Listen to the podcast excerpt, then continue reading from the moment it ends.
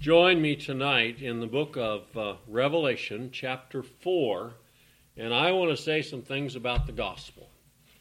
That's our goal in this place, is to say things about the gospel. Good news. And the gospel is called many things in Scripture.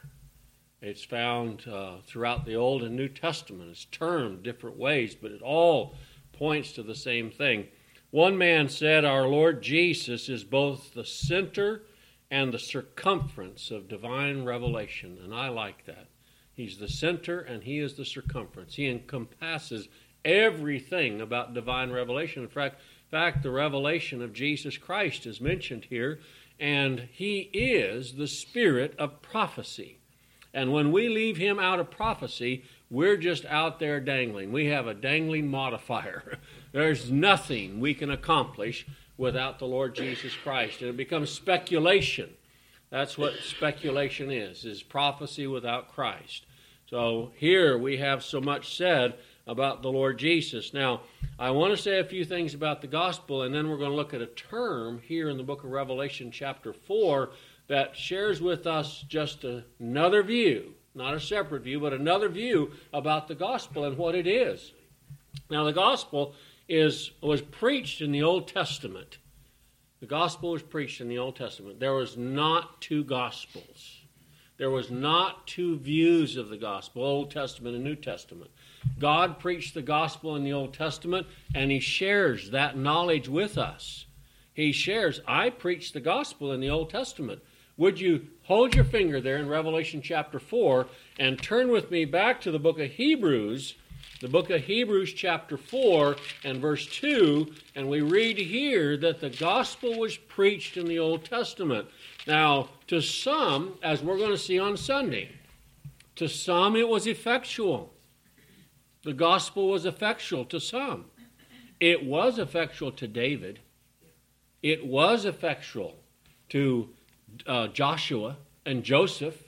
It was effectual to them. We know that because they love God Almighty with all their heart because God Almighty in Christ Jesus loved them with all his heart. And they only can reciprocate or give back what they've been given.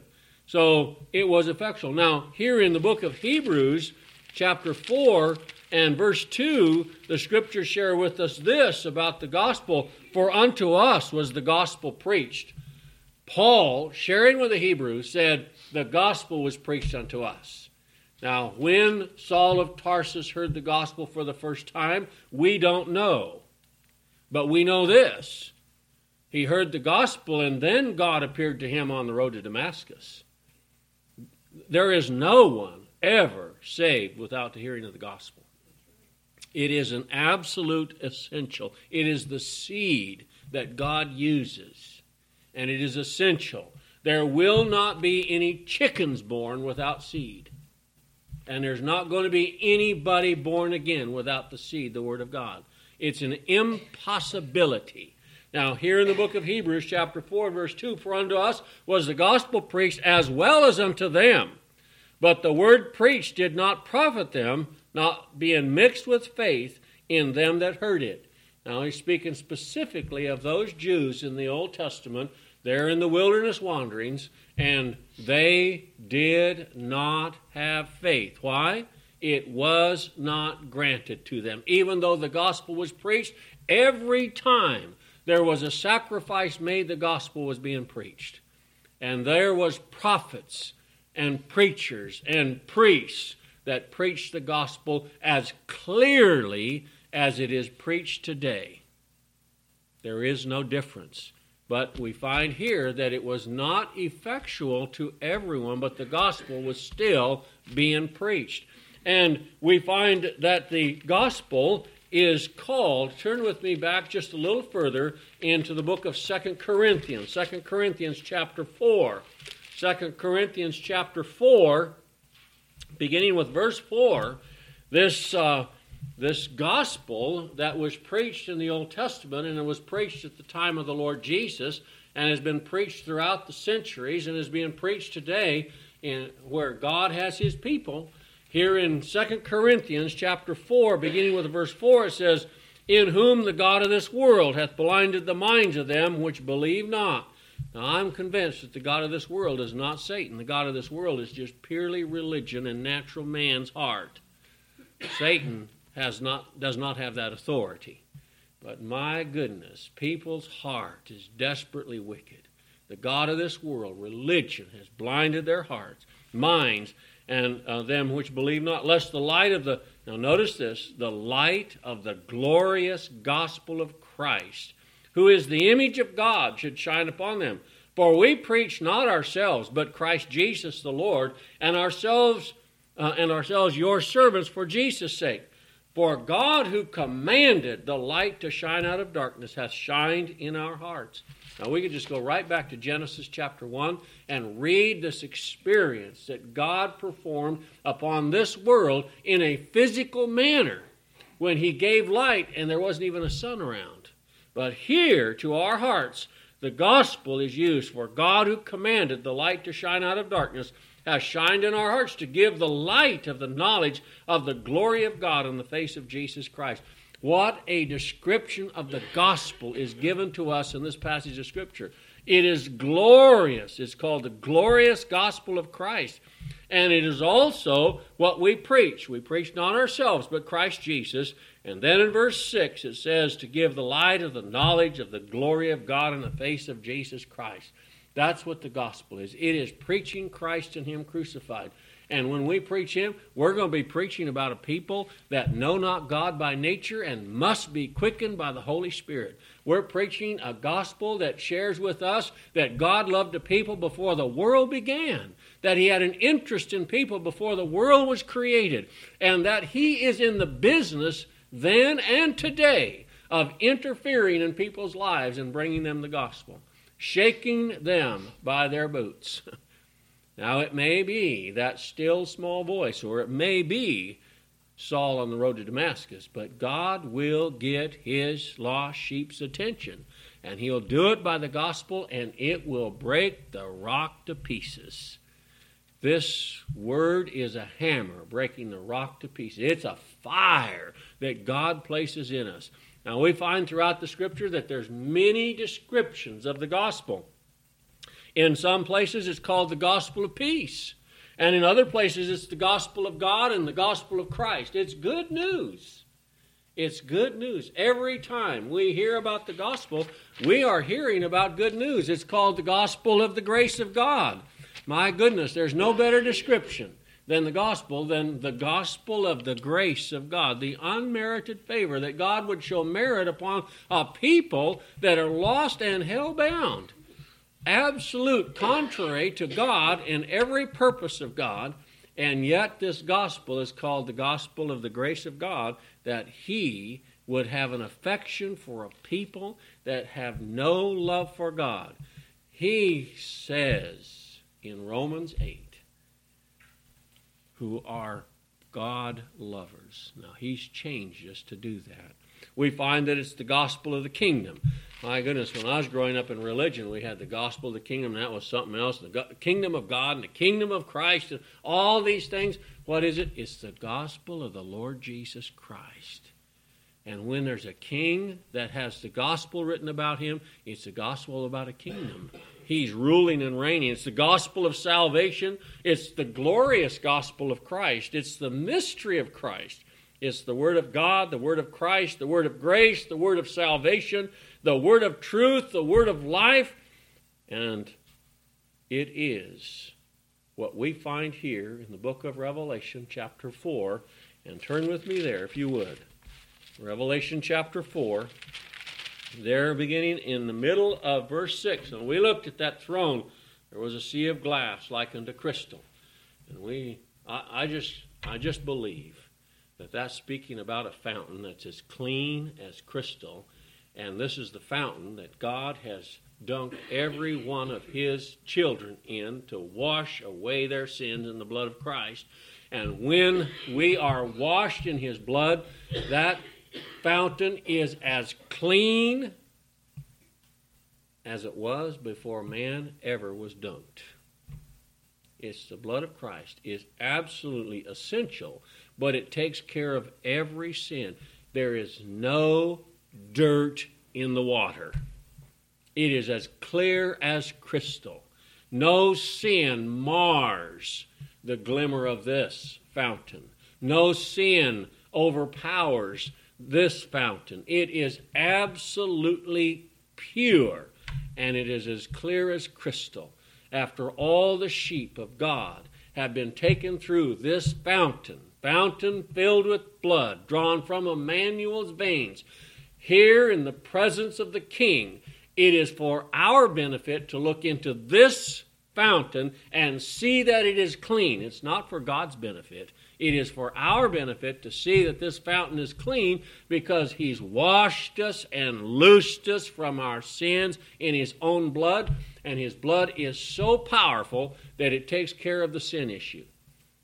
And it's just as pure as it was before anybody was taken through it. It's the only fountain that's just as clean before as in the end no other fountain takes care of that. All right. Now, it tells us in the midst of the throne, middle of verse 6 there, in the midst of the throne and round about the throne, there are four living creatures. Uh, this is one area that I wish they'd have translated correctly. Maybe it was in their day and time. Maybe that's what it meant in their day and time. But in our day and time, beast means something on Halloween. It doesn't have a positive connotation. But this has a positive connotation. It is another statement about the gospel of the Lord Jesus Christ, and you will never find the gospel has a negative connotation to God's elect. Now, it is a knife, a spear, a sword to cut death unto death. There's not much good said about the gospel by those who don't know it. There's not much good said about the gospel by those who will never have it. But to God's people, the gospel is their life. It's the Lord Jesus Christ. It's the message of Christ. It's the goodness of God in Christ Jesus our Lord. And there is no negative connotations about the gospel. We'll never find one written in the Word of God about the gospel being negative in any sense. If we look at it negative, we're looking at it with a jaundiced eye. God didn't leave that message. He left it as the glorious gospel, the gospel of His grace, the gospel of power. It's a glorious message about the Lord Jesus Christ. And these four living creatures share with us some things about the gospel. They represent it, they are a picture of the gospel of the Lord Jesus Christ. It shares with us that there's four living creatures. They're full of eyes before and behind.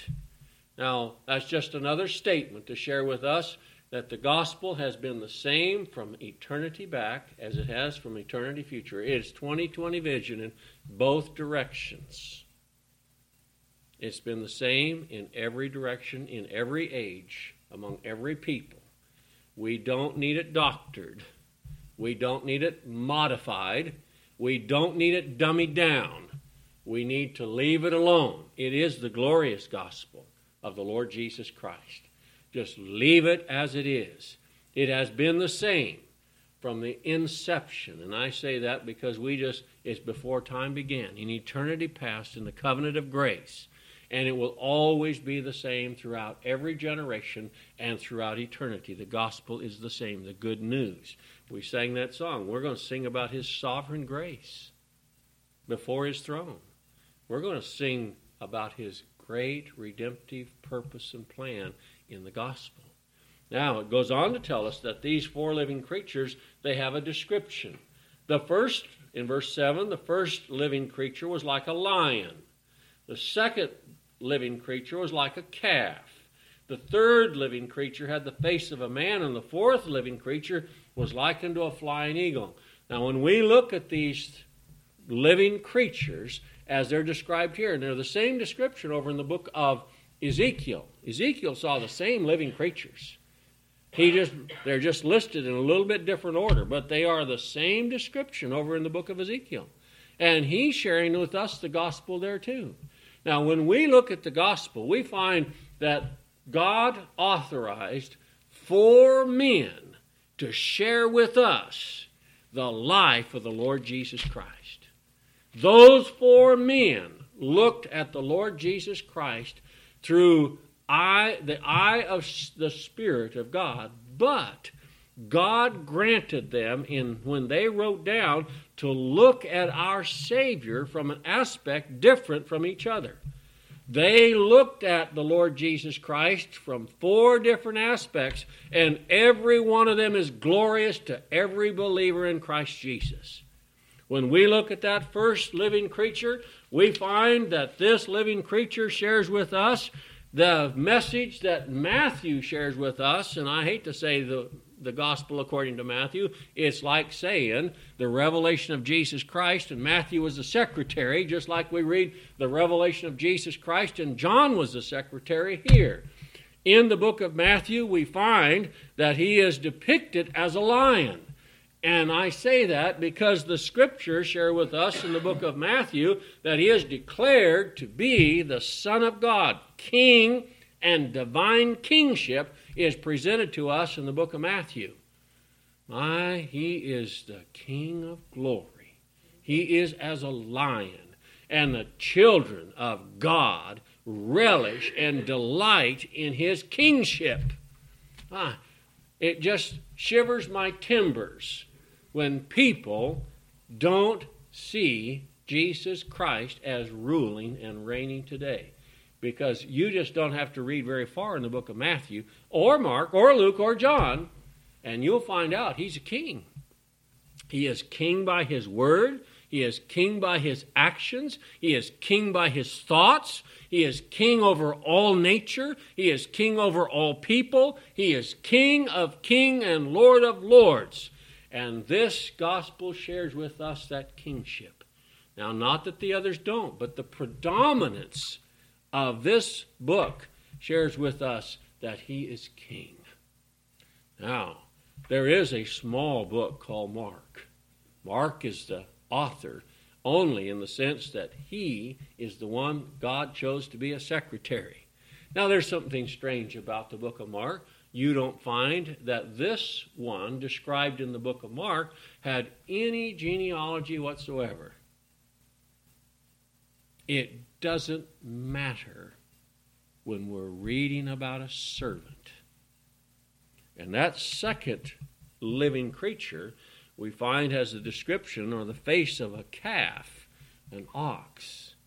And in this book of Mark, we find the Lord Jesus depicted more than anything else as a servant of God, a servant of the church, and the servant of his elect. He shares with us his servanthood. Now, the church delights in that. Who would we rather have to be the one who served us? Served us with his voice, served us with his word, served us with his person, served us with his life, served us with his blood, served us. This servant it's the gospel of the Lord Jesus Christ that he would be the servant. He would not he came not to be ministered unto, but to minister and give his life a ransom for many. He came as a servant. What a glorious statement. The God of heaven, creator of heaven and earth, would come down and serve us in him becoming a ransom. He would be our ransom price He's a servant. And the gospel declares the King of Kings and him as servant. He is the servant Savior. He is the divine, has divine servantship. He is a high priest. What was a high priest? Servant. Prophet. What was a prophet? Servant. Servant of the people, servant of God the descriptions of the Lord Jesus Christ with his servantship. And then we find this third living creature again declares the gospel of the Lord Jesus Christ when we see him as a man, as the face of a man. The book of Luke describes the Lord Jesus in his perf- the perfect manhood of Christ. Now, this isn't found in the book of Luke, but this is found. There is one mediator between God and man, the man, Christ Jesus.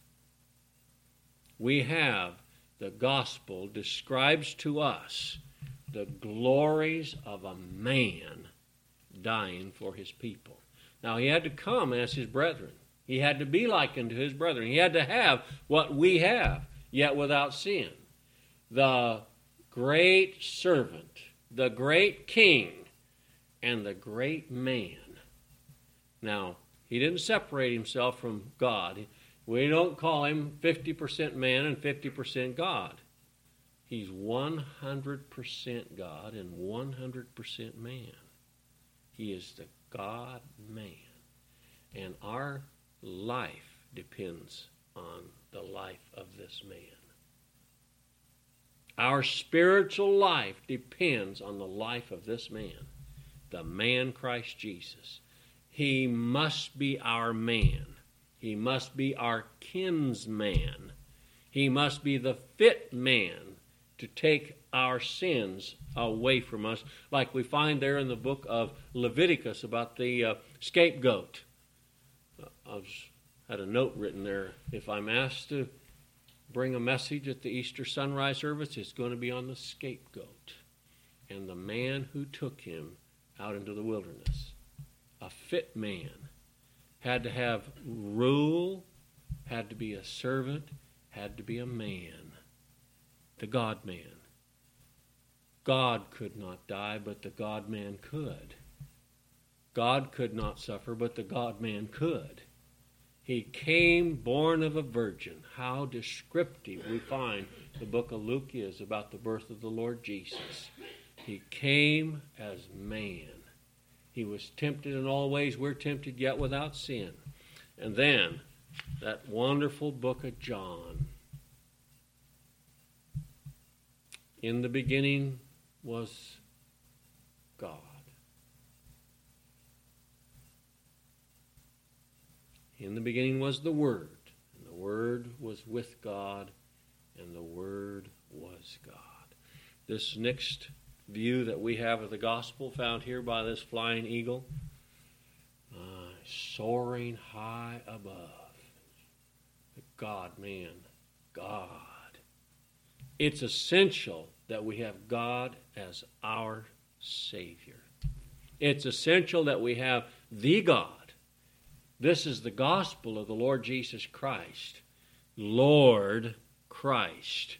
Jesus is in there. That's the man. That's the body that was prepared for us, is Jesus. But right on both ends is the Lord Christ.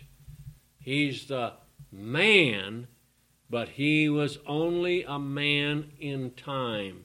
Now he appeared unto uh, in a manly form, in a in human form throughout the Old Testament, but he came, born of a virgin, the God man. Now the God man did things that no one else ever did. One of the things the God man did was he spoke as one having authority and not as one of the scribes. He spoke to the wind and stopped it. He spoke to mentally, at a distance, spoke to a donkey, and it didn't have any problem with those who came and got it. He spoke to a fish. He's God. He's the God man, the Lord God Almighty, with God and was God. This is the Savior. Now, they in verse 8 of the, of the book of Revelation, there, chapter uh, 4, verse 8, the scriptures share this about these. It says there, the four living creatures, each of them had each of them six wings about him, and they were full of eyes within. And I like this part. They rest not day or night.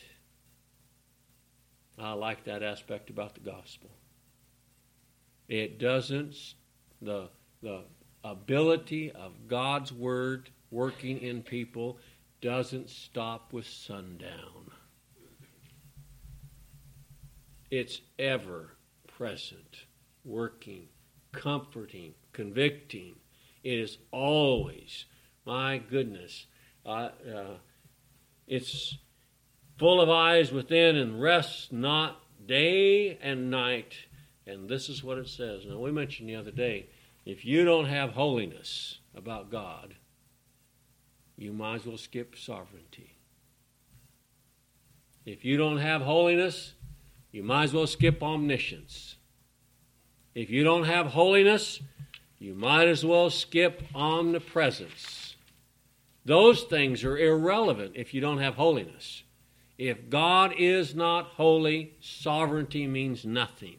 If God is not holy, his self existence means nothing, and his immutability means nothing. Holiness is the core, holiness is the heart of the attributes of God.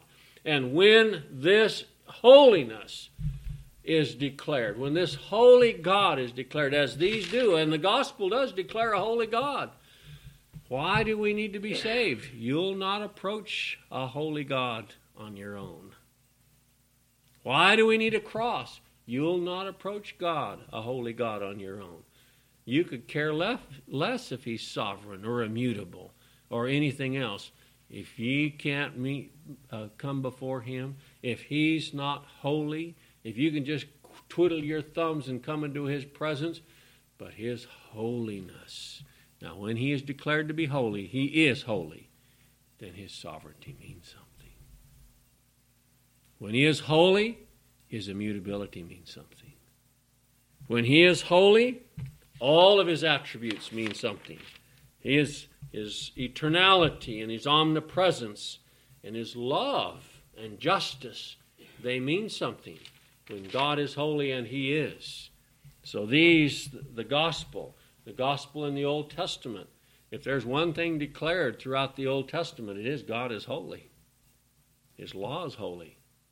His word is holy. His sacrifices are holy. My goodness, you'll not approach God without blood. You can't come into his presence without blood. And it was pictured by the animal sacrifices, and to us, it is declared by the blood of the Lord Jesus Christ. There is no coming into his presence without the blood of Christ. Holy, holy, holy. We find this in the book of Isaiah, chapter 6.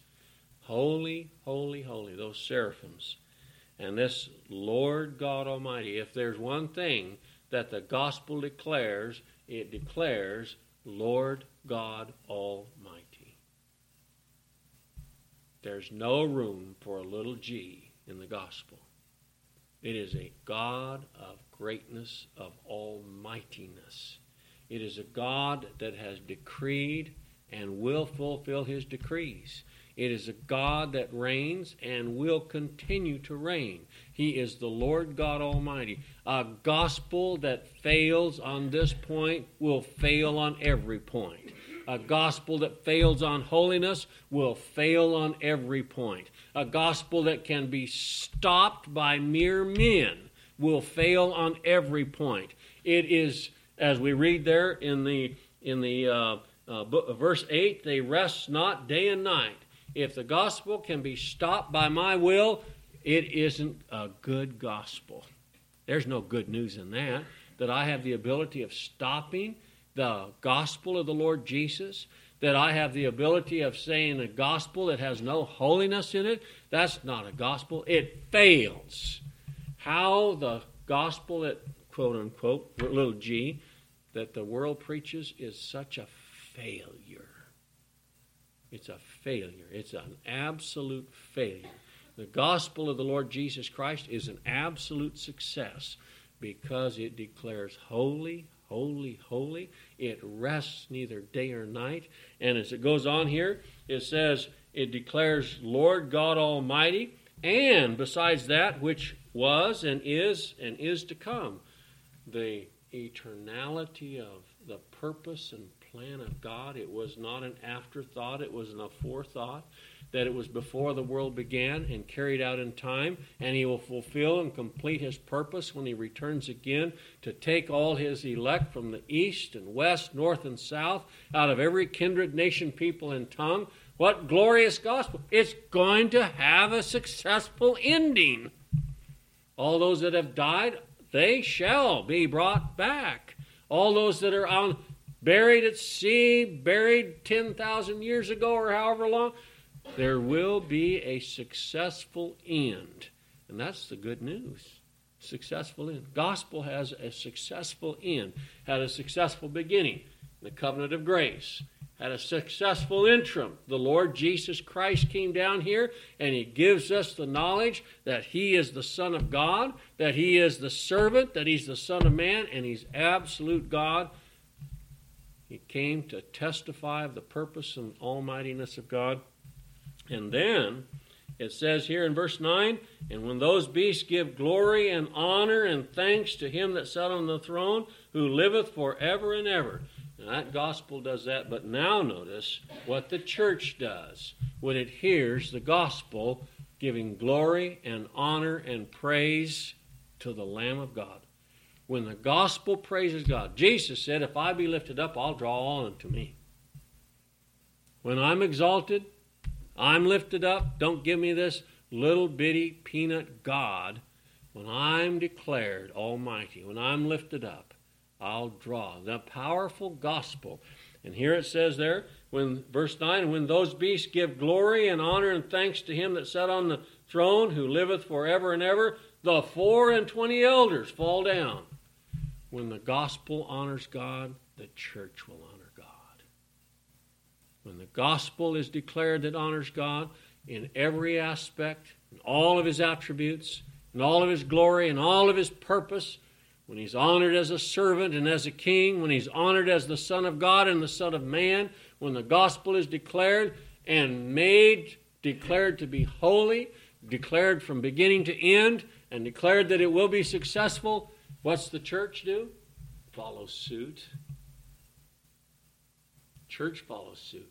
Church says, the gospel said it, I'll do the same. And what's the church do? The four and twenty elders fall down before him and sit on the throne and worship him. Why? As the gospel, it's, it's kind of like a riptide. Catches us, it puts us in the same motion as the gospel. Catches us, puts us in the same bowing of the gospel, same respect of God as the gospel. The greatness of God declared in the gospel and his success in salvation. The wind just catches and places us in the presence of it. Oh, we're doing it voluntarily against our will. we're caught up. We're taken hold of. We're gripped. We're brought through. And here it says, The four and twenty elders fell down before him that sat on the throne and worship him that liveth forever and ever, and cast their crowns before the throne, saying, now, this is what the gospel has said all along. The church just gets caught up. It's a voluntary and voluntary action.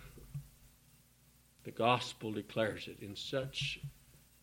We can't come to the end of it. I don't know what it is before. What's it say over there? It says, uh, uh, liveth forever and ever. Uh, holy, holy, holy. I, I don't understand all that. But you know what happens? This is what we'll say Thou art worthy, O Lord, as a result of the gospel.